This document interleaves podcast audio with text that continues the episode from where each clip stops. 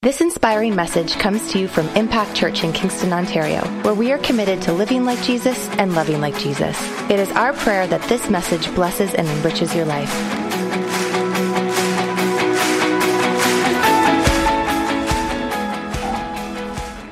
message has been uh, percolating within me since August. So uh, if I pop, I apologize because it's just been brewing like crazy. Um, you know, a couple. Um, you know, let's let's start by praying. Maybe that'll settle me down a bit. Um, Holy Spirit, we welcome you. We thank you, and come in your power and your glory today. Amen. Um, you know, this God gave me this this vision in August last year, and uh, and it was of us as a church, and we were, we were walking towards this place, and for the last nine and a half years, we are slowly getting towards this place, and and it, I saw this door, and it, around this frame at the top, it said, it said House of Miracles. And that was what represented us as Impact Church. And this last nine and a half years, we've been slowly treading towards this place. And I believe that our hand is on this doorknob, ready to go in. And on the threshold, on the other side of this, on the, when we step through that door, on the other side of it, I believe that we're going to enter a place of the daily miraculous of God. That we're going to go from a place of, you know, now we're seeing miracles more frequently, but we've been seeing them on a monthly basis or a weekly basis. But I believe that once we cross that threshold, that it's going to be an everyday miracle, everyday miracle. And we're going to go from a place where we, were, where we hope for the miraculous to where we expect it to happen on a daily basis. Amen? And, and, and that's, that's, that's what God said to me. The, the words that He spoke to me were, were, that we were entering a culture of expected miracles. And that is, that, that's really what I'm titling the message this week and next week is, is, is how to cultivate a culture of expected miracles. And really, that's just like fancy Christian way of saying, get your popcorn ready because God's about to move, okay? God's about to move. Um, really, though, my goal this morning is to just stay vertical. That's all I care about because anybody who's out there encounter retreat know. um, so I want to start this morning with a, a, rather obscure verse that you wouldn't really expect uh, when talking about the miraculous. Uh, and it's in Matthew 3, verse 2. And it says, Repent, for the kingdom of heaven is near. What a weird place to start. Repent, for the kingdom of heaven is near. Now, in the natural, we know exactly what that means. And John the Baptist was preparing the way for Jesus, and he was saying, Repent of your sins, because the kingdom of heaven is near. But that word repent actually means to change one's mind. And I believe today for us that God is calling on us to change the way that we think because the kingdom of heaven is near. Change the way that we think about the miraculous because the kingdom of heaven is near. Change one's mind. Change the way that you think about when your spouse has a headache. Change the way that you think about when your child has a fever. Change the way you think about different diseases, different illnesses, because the kingdom of heaven is near. And God wants to use you to, to deal with that. Now, what would happen if we were to shift our thoughts and see things not through our vision, but see things through the eyes of God? What if we changed the way we thought, and at the forefront of our mind was, was the solution and not the problem? What if we were to change the way that we thought? You know, Devin, Devin and Carol have been on quite the journey for the last couple months. And uh, Devin shared with me recently that he, he came to church one Sunday and he, he had this uh, headache and it slowly got worse throughout the day. And then, but later in the day, it was so bad. Carla just went up to him and I don't know if she was like angry or whatever and just like, devil, get out or whatever. And, and she just laid hands on him and, and, prayed and then it was gone instantly. And then later on, their daughter Ava had a fever of 105. That's bad. It was sustained fever, 105. And, and they, they, Devin laid hands on prayed for her instantly. The temperature went down to 102, just like that to a much more safer range. Okay, what if we were to change the way we thought about injuries and illnesses? What if our first instinct was to pray? I believe that God also wants to change the way people think here, uh, change the way that you think about how God wants to use you, or the fact that God does want to use you. I believe there's people here that are, that are withholding something, and, and I believe that God, you know, there is not one unusable person in the kingdom of God. Every single one is usable. Every single person. Nobody is forgotten. Change the way you think about how God wants to use you to walk in the miraculous. That verse is, is really the driving force behind my message this morning. And it's been my heart's cry for since August. It's just chasing after what God has in store for this church and, and what God has in store for every single one of us in, in the miraculous of God. And I believe that He is, is about to bust loose some, some miracles in this place. And He's going to use every single one of us to walk in that. You know, these days that we're in, there's, there's, there, I think there's a shift in the culture of this church. There's a shift in the culture. And we're at a place where we're not, we're not satisfied with just where we're at. We're only satisfied when we get to the place where God wants us to be. Because I believe that there's such a hunger in this place for the things of God. And, and it's that kind of hunger that feeds revival. It's that hunger that stirs revival. It's that hunger of our souls chasing after God and meeting what God wants for us.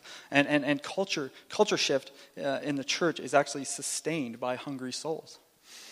You know, uh, Avery was sick uh, two weeks ago, and she didn't want to eat, and it drove me crazy. Like, you just kept trying to feed her, but she's sick, and she, so she's not hungry, right?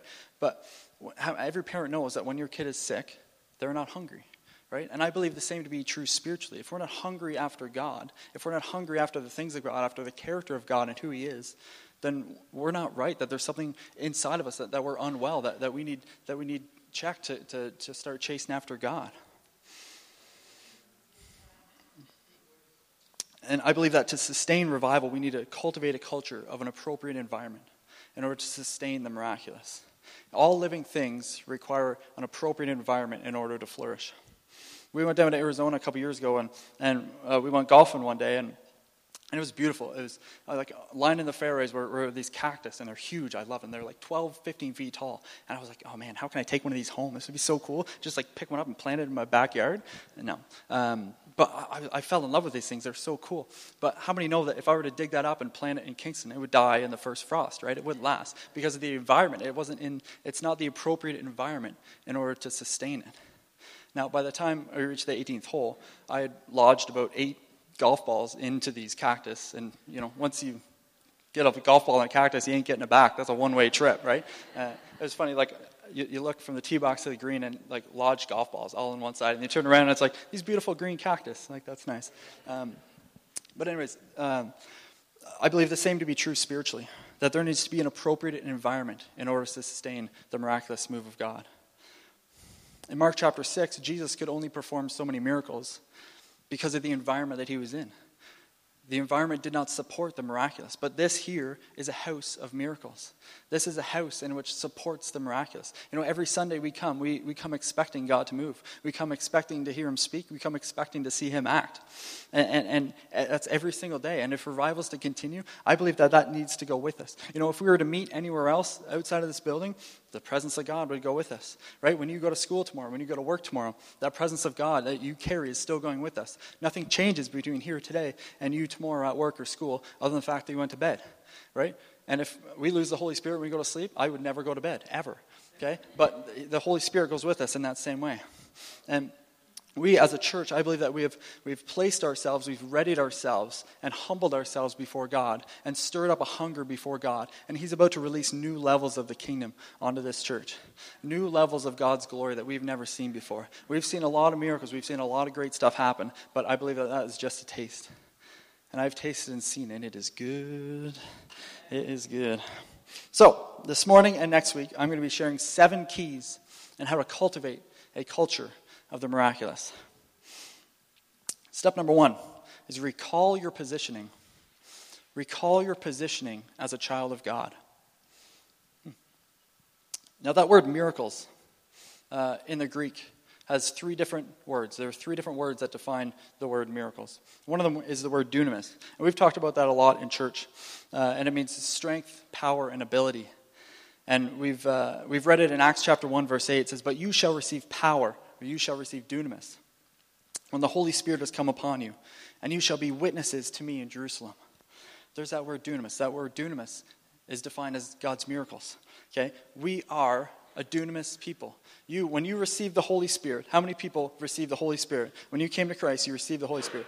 I'm the only one. Sweet. Okay. Uh, when you received the Holy Spirit, you received a download of the dunamis of God onto your life. And that dunamis is what carries the miraculous of God. You and I are dunamis people. We are people of the miraculous. We carry the miracles of God everywhere we go. Do you believe that? Now, what do we do with that? It says in the second part of that verse, it says, we become witnesses. We witness to the lost through the miraculous. And I believe that the most effective way of reaching the lost, of, evangelizing, is through the miraculous. It says right here that, that as soon as they received the dunamis of God, they went out and they became witnesses to the rest of the world. That dunamis is the same word that we get the English word dynamite from. Okay? We are carriers of spiritual dynamite everywhere we go. For all intents and purposes, you're Christian terrorists. You and me are Christian terrorists meant to terrorize the devil everywhere we go. just realized these are recorded online, right? I just called all of us I called all of us terrorists. That's great. The CIA is going to be knocking on my door in the morning. That's great though. I can go to jail and then it can be like Peter and y'all can like pray for me and I'll just like bust loose. Yeah. All right. Uh, 1 Corinthians 4.20 says, For the kingdom of God is not just of talk, but of power. Hey, guess what? We see that word dunamis again. Kingdom of God is not just of talk, but of dunamis. It's that same word. And if we are to be true examples of, of, of Jesus, I believe that we need to exhibit the miraculous everywhere we go. You know, Jesus did so much more than just talk. He had a walk behind his talk. He exhibited the miraculous everywhere he went. And I believe that, that so we can represent Christ, but I believe that we can represent, we don't represent Christ in the fullness if we're not displaying the miraculous of God. Don't get me wrong, we can still represent Christ in the gospel and in our walk with God. But I believe we're not representing him to the absolute fullest measure if we're not walking in the display of the miraculous of God. If I could be bold enough to say, we're even not showing the love of God to the fullest if we're not displaying the miraculous. And I got a verse to back that up. Um, 1 John 3:18 says, "Let us not love with words or speech, but with actions and in truth." That word actions in the Greek is the word ergon. That word ergon means miracles. How cool is that? Let us not love with words or speech, but with miracles and in truth. Come on, that is so good. We have everything that we need. We have been downloaded everything we need for the miraculous. God has placed it on us, the dunamis on us, the ergon on us, so that we can walk in the miraculous, and nothing can hold us back. I don't believe that it's going to be uh, uh, our pleasure in just getting to heaven that's going to cause other people to, to come to Christ, but it's going to be our witness through the miraculous, through the display of what God has in the miraculous that's going to cause other people to come to Christ. You know, Jesus didn't, didn't perform any miracles until the Holy Spirit fell upon him. He didn't do any miracles until the Holy Spirit fell upon him. Mark chapter 1, verse 11, we see Jesus getting baptized. And then, um, so John the Baptist is baptized, and, and uh, in Mark chapter 1, verse 11, there's this voice from heaven. So the, so the heavens tear open. And then there's this voice from heaven says, You are my son. It's God declaring to Jesus, You are my son in whom I love, and in you I am well pleased. You just pause for a second. You ever put yourself in the shoes of the people that are there? Could you imagine just like going out for a stroll and then, and then you say, oh yeah, hey, there's Jesus getting baptized. And then all of a sudden, the heavens start tearing open and there's this big booming voice from heaven says, this is my son in whom I love and in you I am well pleased. And then you expect some like big eagle to come flying out. But there's this little dove that just tweet, tweet, tweet, tweet, tweet, and just falls on Jesus' shoulder. Would that not be the weirdest thing? Am I the only one that looks at the Bible like that? Man, I'm weird. In this moment, God is declaring to the world the identity of Jesus. God is saying to the world, This is my son. I love him, and I am so pleased in him. And it wasn't until this moment until this moment when Jesus' identity was revealed to the world that he went and started walking the miraculous. Nothing before he, his identity was released until he walked in, in the miraculous. And I believe the same to be true to you. This word is spoken to you as well. You are a son and a daughter, and you, in you, God loves you, and in you, he is well pleased. Take that verse for yourself. Ryan, you are a son of God. He loves you, and in you, he's well pleased. Take that verse for yourself. Write that verse down. That verse describes who you are and your identity so that you can then go and walk in the miraculous. I believe we need our identity to be firmly established so that we can walk in that. And when we know who we are, we can be confident and have no hesitation, and nothing can stop us from walking in the miracles that God has for us. Later on, Jesus is constantly refilling himself in the, in the miraculous or sorry, in time spent with the Father. He's constantly refilling himself. He goes up to the mountaintop and he has these awesome encounters with God, spends hours in, in, in an encounter with God. Then he comes back down and he's like shining. He's like lightning bolt Jesus, like those youth who know exactly what I'm talking about. Um, lightning bolt Jesus, and he's glowing, and then the, the miracles just flow out of him. Like literally, people just touch the hem of his garment and they get healed instantly. Everybody who touched the hem of his garment was healed instantly. And remember that everything that Jesus did was as man and not as God. He he gave up his heavenly privileges, and he did everything that he did as an example for you and for me so that we could do the same things and even greater. Philippians 2 7 says, Instead, Jesus gave up his divine privileges. He took the humble position of a slave and was born as a human being. He did everything as a man, not as God. He did everything as an example so that we could do the same things. I heard a story recently about a guy who, who lives in, in, in the presence of God and he understands his identity and he, he, he overflows God. And he was out one day getting groceries and he was down the salad aisle and he picked up this, this Greek salad and about to throw it in his cart and he's like, change his mind. And so he threw it back. And there was this lady behind him that was walking and, and she had been suffering from ovarian cysts for years and she's in so much pain all the time. And she went up and she grabbed that Greek salad for herself, the same one that he had set down, put it in her cart, and the second that her hand touched the plastic, those ovarian cysts were gone. Just instantly, just like that. That's called an accidental miracle. Okay?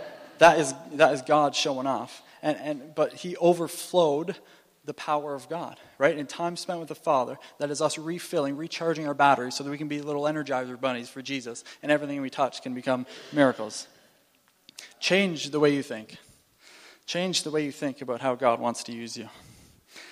Ephesians 3:20 says, "Now to him who is able to do exceedingly abundantly above all that we can ask or think, according to the power that works in us." You know, we all want God to do the abundant things in our lives. But the responsibility is actually on our part. According to this verse, the abundant the uh, the uh, the responsibility is on us. It's according to the power that works in us. It means that we are going to see all those things. We will see all the abundant, uh, exceedingly abundant above all things. We are going to see those, those miracles and all those things. But it's as we allow God's power to work in us. See, if we inhibit or if we prevent the release of that in our lives, if we inhibit that power from growing, then that in turn inhibits what we're able to see in the miraculous. Does that make sense? God is able, but He chooses to use us. He chooses to co labor with us. See, the onus isn't on God, the onus is actually on us. You know, so often we'll, we'll pray for someone and we'll quote the first part of that verse and say, and say God, you're, you're able to do exceedingly abundant things, and, and, and, and, we pray that, that, that, your power would come and, and, and more than all that we can think or we can do. And then we say, God, you do. But God's like, no, you do. That verse says, according to the power that works in us, not according to the power that works in me. It's according to the power that works in you. Is that power working in you this morning? Is that power working inside of you this morning? God chooses us to, to co labor with. He chooses to allow that power to work in us. And when we allow God to become Lord of every area of our life and not just the Savior, then the impossible becomes possible. And not just possible, but it becomes probable when we start to allow that to take over. Revelation 5:10 says, "You made them to be a kingdom, and they will reign on earth." And Revelation 1:6 says, "You are he has appointed us as a kingdom." He's declared that every single one of his children is a kingdom. That you carry with you a kingdom, the kingdom power. Everywhere you go, spreading the kingdom of God and all that it has to offer. That word kingdom means the king's domain or ownership of the king, governing territory of the king or having the influence of a king. It describes everything that you possess. Now, if this is true, why can't we see the miracles happen every single day in our lives? If this is true, why can't we go into the dark areas of Kingston and claim that territory for God and see the miracles take place out there? The only thing I believe that's stopping us from seeing that is our perception of ourselves. Who do you see when you look in the mirror? Do you see a kingdom? You are a kingdom. Look at your neighbor and say, You're a kingdom. You're a kingdom. You know, Revelation 5:10, you are made to be a kingdom. You are made to reign on earth. You know, there's uh, I started doing this. Caroline doesn't know this yet. Uh, I started writing down all these verses, and, and once I get a whole bunch of verses on my identity in Christ and knowing who I am, I'm going to put them on post-it notes and put it around our mirror, so that when I'm brushing my teeth every morning, I can look and be like, yeah, yeah, yeah, that's me. And start filling up uh, my identity in Christ and realizing who I am so that I can walk in the power that God has for me. And then I can start overflowing into those accidental miracles. And it'll stir up my faith. Number one, key number one is recall your positioning as a child of God. Number two is remove doubt and fear. Joel chapter 2, verse 28 29 says, It shall come to pass afterward that I will pour out my spirit on all flesh. Your sons and daughters shall prophesy. Your old men shall dream dreams. Your young men shall see visions. And also on my men servants and my maidservants, I will pour out my spirit in those days. In just a few minutes, I'm going to give you guys a glimpse of what the Spirit of God is doing throughout the world. And it is absolutely beautiful. But I believe that we need to raise our expectations of what God wants to do in this house. There's a calling on each and every one of you, on me, on you, to raise our expectations to what the Spirit of God wants to do. And it starts with each and every one of us. I love what Pastor Ray said a few weeks ago that you are the revival.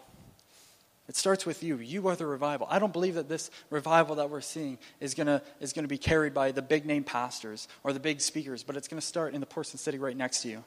That's where revival is happening, and that's where it's going to spread like wildfire. God has called on us to bring about the power. You know, in the Old Testament, um, God flooded the earth, He, he, he poured out uh, water, He flooded the earth when there was disobedience and chaos. Under the Old Testament, under the law, He flooded the earth. That was his response to all the chaos that was going on. But you look at the New Testament, and in the New Testament, we are under grace. And what is God's answer to all the chaos and disobedience that's going on in the earth? He's flooding the earth again, but he's not doing it with water, he's doing it with the Holy Spirit. There is a flood of the Holy Spirit coming onto this place and all across the world. You know, the world around us may appear to be in shambles. You turn on the news, and that's all you see. You look on, on the internet, on Facebook, whatever. You see all the chaos that's going on around the world. It looks like there's a civil war going to happen in the States between the left and the right and the up and the down. And you look at, at the, the Middle East, it looks like there's going to be World War III starting right there. But can I tell you that, that, that, that that's not actually the case? God is actually doing more good than the world is doing evil. You guys believe that? Just, it's just not in the news, okay? It may appear to be a mess at the top, but God doesn't work from the top down. Historically, God's always worked from the bottom up. He works from the bottom up. 1 Corinthians 1 26, 28 says, Brothers and sisters, think of what you were when you were called. Not many of you were wise by human standards. Not many were influential. Not many were of noble birth. But God chose the foolish things of the world to shame the wise. God chose the weak things of the world to shame the strong. God chose the lowly of this world and the despised things and the things that are not to nullify the things that they are. God loves a good underdog story. He takes the lowly of the world, he takes the underdog, and he uses them to transform a nation and transform a world. He doesn't take the big name pastor. I believe he takes the lowly ones of the world.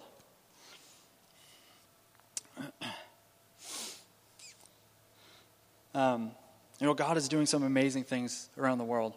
And uh, I want to share a couple things that I've found um, that God is doing throughout the world that, that, that we would never hear about in the news. Uh, t- today in India, there's an explosion in the Christian movement. Every single day, 25,000 people are coming to Christ. Every single day. In Iraq, where ISIS has been a stronghold for years, hundreds of soldiers every single day are laying down their weapons and picking up Jesus Christ. Every single day.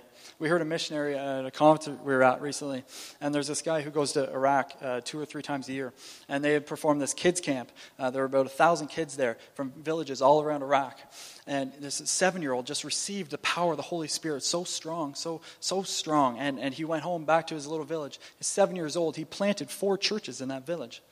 A seven-year-old. Today in Indonesia, there are 12 times as many Christians today as there were 40 years ago. In China, despite the government's attempt to restrict the growth of Christianity, okay, they're burning down megachurches, they're beating Christians in the street. Despite all of that, there's a growth of a rate of 300% of Christianity in the last 35 years. And in the next few years, China will be recognized as the most Christian nation in the world. What's, the, what's most remarkable about all the stuff that's going on in the world is the, is the radical shaking of the Islamic world. There are Muslims coming to Christ in droves. There are more Muslims, this stat is absolutely mind blowing. There are more Muslims that have committed to follow Christ in the last 10 years than there have been in the last 1,500. You tell me the Spirit of God isn't pouring himself out on the world right now. In Pakistan, there's an estimated two and a half to three million born again Pakistani believers worshiping Jesus Christ. Entire towns and villages along the Afghan Pakistani border are coming to Christ. Entire towns and villages. In Egypt, there's an estimated two and a half million followers of Christ. Many of them are Muslim converts.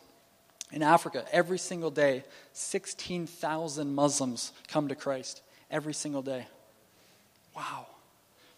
None more than Mozambique in the ministry of uh, Heidi and Rolland Baker, where they have they can't even keep track of all the church plants, but I think the last numbers were around 40,000 church plants that they have. In a nation in which Christianity didn't exist, I don't know, a couple decades ago, but now it represents over 50% of the religion in Mozambique. Why am I sharing all this? Sometimes we need to shut off the news in order to hear what's actually going on in the world. I don't know about you, but it's impossible to not get fired up when I hear those kind of testimonies. Is that not amazing?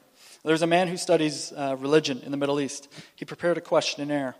And over a period of three years, he asked 100 Christian converts from Islam how it was that they came to faith. When asked what was the major factor in drawing you to Christ, 60% of the respondents acknowledged that they had experienced a relevant dream or vision or both prior to their conversion. 60%. Why is this so significant? Acts 2:17 in the last days God says, "I will pour out my spirit on all people. Your sons and your daughters shall prophesy. Your old men will see visions and your sorry, your young men will see visions and your old men will see dreams. Dream dreams." We are living in the days which the spirit of God is pouring himself out on all flesh. Last couple months, I've been soaking myself in the testimony of what God's been doing throughout the world. I've been just, just marinating in, in all the different things that God's doing, and, and the, from the testimonies around the world. And, and there are literally just hundreds of thousands of people coming to Christ and, and, responding to the, to the power of God. There, there are, are Muslims, there are Buddhists receiving the Holy Spirit, there, there are, are Catholics, there are Protestants, there, there's the Baptist church, there's, there's atheists that are, that are just getting, getting the Holy Spirit poured upon them, and they're just out in the Spirit, slain in the Spirit, drunk for days in the power of the Holy Spirit. And they wake up so empowered, so fired up that they don't know what to do. So they go lay hands on someone, or they go cast out a demon, or they go raise the dead. All these people are, are just, they're just, he's pouring out his Spirit on people who aren't even expecting the, the Spirit of God, who don't even know the Spirit of God. So, how much more is God going to pour out Spirit on those who are hungry after Him? How much more? We were at a conference with the youth uh, a couple weeks ago, and there's a church from Ottawa that, that, really didn't know who the Holy Spirit was. They didn't know anything about the power of the Holy Spirit. And then in worship, it was just so mind blowingly powerful. And one of our youth went up and, and, and started prophesying over one of these kids. And, and, then later on, a couple of them went over and, and prayed for one and just started bringing the healing of God, the power of God's healing onto them. And they were just so wrecked. God, the Spirit of God is pouring Himself out on all flesh, on people who aren't expecting it. That's so beautiful. There's one missionary who gave this testimony. He says, Evangelizing in Muslim countries is often illegal, which is why we find that allowing Jesus to communicate through the supernatural can be particularly effective. He also says that criticizing Islam is a punishable offense in many of the nations that I've lived. So almost our entire approach to engaging Muslims is through the supernatural encounters of God. Acts 14:3 says, "So Paul and Barnabas spent considerable time there, speaking boldly for the Lord, who, had, who confirms their message of his grace by enabling them to perform signs and wonders." It is our, our witness is enabled by the signs and the wonders. You know, if I can be brutally honest for a minute, um, there's a pattern that's happening in our country that's rather alarming. In the last couple years, um,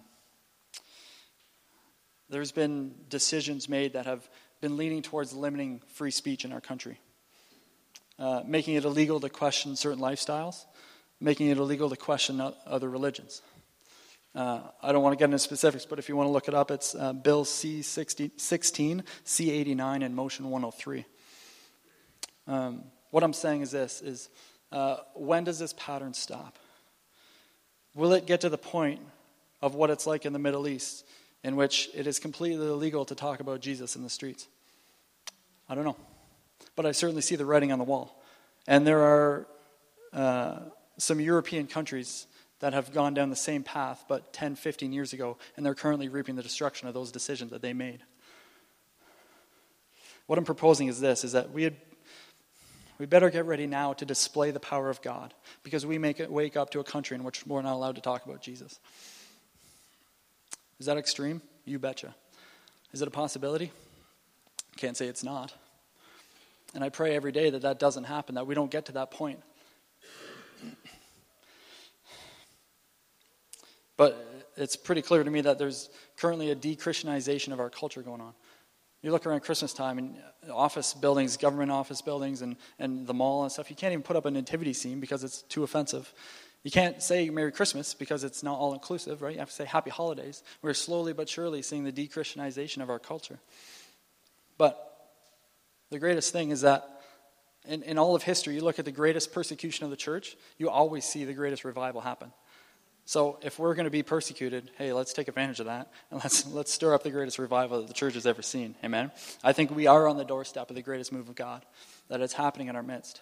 And if, that, if that's happening, it means there's going to be an explosion of evangelism. And evangelism is changing. Evangelism isn't the same as what it used to be. I don't think it's going to be through a teaching course that's going to lead people to Christ, but it's going to be a display of the miraculous power of God and the signs and wonders that leads multitudes to Christ. Evangelism in the book of Acts. In Acts chapter 5, um, people lined the streets of Jerusalem, and, and, thousands of people got saved, and then they came to Christ because of that. In Acts chapter 9, in Joppa, Peter raised Tabitha from the dead, and most of the city came to Christ because of that. Okay, in Acts chapter 9, in the entire city of Lydda, Lydda, whatever, the entire city came to Christ because Peter healed Aeneas. The entire city came to Christ because of one healing. In Acts chapter 8, verse 6, it says the crowds were eager to receive Philip's message. Excuse me, I lost my page here. The crowds were eager to receive Philip's message and were persuaded by the many miracles and wonders he performed. If I can propose to you that it is through power activation that will lead to soul transformation. There's another miracle in Acts chapter 3, and Peter John, they go for Peter and John, they go for a walk, and they see this lame man, and, he's looking for a handout. And, and he's, they say to him, Silver and gold I don't have, but what I do have I give to you in the name of Jesus Christ. Get up and walk. And he starts walking. And then all these people come flooding around, be like, what happened? And then there's a huge crowd of people. And so they're like, hey, might as well take advantage of this. Let's preach the gospel. And so uh, and, this account says 5,000 people came to Christ in one miracle. One single miracle led to 5,000 people coming to Christ. The entire town of Gananoque got saved because one person got healed. How amazing is that? If every miracle has the potential of 5,000 people coming to Christ, don't you think the devil's going to try and cut it off at the source, at you and at me, and trying to say, Who are you to be performing a miracle?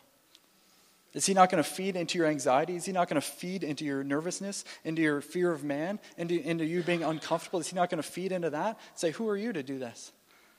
But if I can propose a principle to you that has absolutely no theological backing whatsoever, but I believe it to be true, I believe the sweatier the palms, the bigger the miracle. If you're shaking in your boots, God's about to move. I've seen it. Trust me. I know. I know. Uh, Frank Damazio says this. He says, You cannot discover new oceans unless you have the courage to lose sight of the shore. Unless there is a risk, there's no need for faith. I'm going to share a pivotal point in this message that um, we need to change the way we think about how we support other people in the miraculous. Um, you know, we live in such a results driven culture that we need to see results, we need to see numbers, we need to see the proof. But God is more pleased with a risk taken than the result given. If this is true, does it matter if we pray for someone and they don't get healed? In the eyes of God, no. God is just pleased when we go and pray for that person. He is pleased by the step of faith that's taken. Hebrews 11:6 says without faith it is impossible to please God. Is God not pleased by us just taking that step of faith to go pray for someone for healing? God's pleasure doesn't hang in the balance on the outcome of your prayer. It is faith expressed that pleases God. You know, we may never get it right. We may never see anyone get healed. How's that for motivation? We may never see anyone get healed. But what's important is that we get back up and we try again. You know, when Avery was learning to walk, she'd fall on her butt like 50 times a day. But as soon as she fell, she'd pick herself back up and she'd go again. Sometimes she'd even face plant and she'd get back up and do it again. Okay? If we pray for someone, we don't see them get healed, dust ourselves off, go back and do it again. If we get a word of knowledge that it just isn't quite right, get back up and do it again. If we miss the mark, get back up, dust ourselves off, and go back at it and do it again. Culture around us teaches that when a risk is taken and we don't get the results desired, then we've failed. But God sees risk taking through the eyes of love and acceptance and enjoyment. He applauds when we try new things like praying for someone, even though we've never seen a miracle take place. We as a church, I believe, should start encouraging the stories of people who have tried and not seen breakthrough, just the same as we applaud those who pray for someone and see a miracle. We should be just as excited as someone who's taken that risk, taken a step of faith, and said, I'm going to try this, even though I've never seen anything happen before, just because I believe God is who He says He is. I believe that we need to start celebrating those the same way we do when the miracle happens. You know, sometimes we can get into the mindset of, of just because I'm, I'm not you know, just because I don't have the gifting of healing, just because I'm not on staff, just because I'm not a, a, pastor or a leader, that who am I to be performing a miracle? But I believe that the biggest expansion of the revival that we're going to see is, is, is miracles in the marketplace. I believe that it's going to be that it's going to be you and it's going to be me and it's going to be in, in, in your workplaces that we're going to see the biggest expansion of revival. You know, when we step into the earthly impossibilities that God has destined for each and every one of us, despite what our title is at work. I'm a paramedic. Yeah, I see more sick people, more injured people than the average human being. But I just woke up one day and I said, you know what, God, I'm going to pray for every single patient I have. Don't tell anybody that. I could get in some serious trouble. um, um, but I'm going to pray for everybody I have because I know that, that, God, you chose the lowly things of this world and you chose to use me. You chose to use every single one to bring healing. And I've seen, like, honestly, I've seen about 25% of people that I've prayed for get healed. That's pretty good. I'm pretty happy with that. If that were like Major League Baseball, I'd be seeing, I'd be playing in the majors still batting 250. That's not bad. Okay, I woke up one morning and, and, and I understood this verse that uh, 1 Corinthians 1.27 says, Instead, God chose the things of this world, the things this world considers foolish in order to shame those who think that they're wise. And he chose things that are powerless in order to shame the powerful. I'm completely powerless, but God's going to use me to bring power into somebody's life. I woke up and I said, God, I'm available and I'm willing to look like an idiot in order to see your kingdom come. If that's what it takes, bring it on. There is not one person that's unusable by God. And I think that God is truly sitting on the edge of his throne, just waiting to show off a miracle. Just waiting for you to take that step of faith and say, I knew you had it in you. I'll honor that and I'm going to perform a miracle because of that. We should encourage taking a step of faith because we never know when God's going to move. James 2 5 says, So listen carefully, my dear brothers and sisters. Hasn't God chosen the poor in the eyes of the world to be those who are rich in faith? Won't they be the heirs of the kingdom realm he promised to those who love him? I'll share a couple points on this verse. It's very clear to me that God chooses by His grace to, to use those who have little respect in the world, or, or the, the poor old me, or little old me type of person. And I actually believe that God's, uh, in this season that we're in, I actually believe that God is taking introverts and He's using them to shake the kingdom. You know, you don't have to be an extrovert to pray for someone. You don't have to be an extrovert to go see someone get healed. I think God's actually using introverts in this season. And he's, he's not like changing their personality or anything, but he's putting his anointing, healing anointing on them, I believe. God's transforming lives. He, chose, he chooses the people with little respect in the world to be rich in faith. And we're seeing that in the testimonies throughout the world. Look what he's doing across the world. You know, and this verse is also not talking about heaven, but it's talking about the here and now and the kingdom, all that the kingdom has to offer. Everything that we possess that the kingdom has to offer, which isn't a physical place, but it's talking about royalty and dominion and power and when he's talking about those who love him, he's not specifically talking about the affection. And yes, obviously we are affectionate towards God, but I believe that it goes one step further than that. I believe that involves obedience as well. John 14, 15 says, If you love me, obey my commandments. I think we can underestimate the power of obedience. I heard a story recently. Um, a pastor from England gave this testimony. Uh, he was at a conference many years ago uh, the staff who were hosting the conference asked the participants to fold the sheets on their bed before they left. He thought this to be a rather odd request because, in order to wash the sheets, you would need to strip the bed anyways. He had gone to the last session, and the Lord kept reminding him to go back to the room because he had forgotten to fold the sheets. He left during worship to go fold the sheets and continued on with the final session. Fast forward 20 years later. A friend of his was dying of lung cancer, and he was praying over him, and he declared by faith that this man would receive new lungs, as he heard it from the Lord while he was praying. Sure enough, this man was miraculously healed and apparently given new lungs, as declared by the doctor. Later that day in prayer, the Lord spoke to him and said, Paul, the reason I gave you that word for healing was because you folded the sheets, because you were obedient with the small things that I gave you. See, in Luke uh, 16.10, says, The one who manages little, he has been given with faithfulness and integrity will be promoted and trusted with greater responsibilities. But those who cheat with the little that they have been given will not be considered trustworthy to receive more. Hmm. Part of readying ourselves, I believe, includes a careful obedience of the small things. Obedience attracts the favor of God. If we're trustworthy with the little things, He's going to give us very much. And if we're desiring revival, I believe that we need to steward the gift that God has given every one of us the ability to heal through God in every single one of us. And putting into practice the things taught and obeying even the little things. Like maybe it's putting the paper towel that is beside the garbage, picking it up and putting it in the garbage. Or maybe it's folding the sheets. And all the wives said, Amen. Yes. Um, uh, I want to share a quote with you. I'll finish with this. Um, I want to share a quote with you about, uh, I have no idea who said it, but it's about uh, Moses. It's about Moses um, and talking about obedience over faith. And it says, you don't need sea parting ability, S E A. You don't need sea parting ability.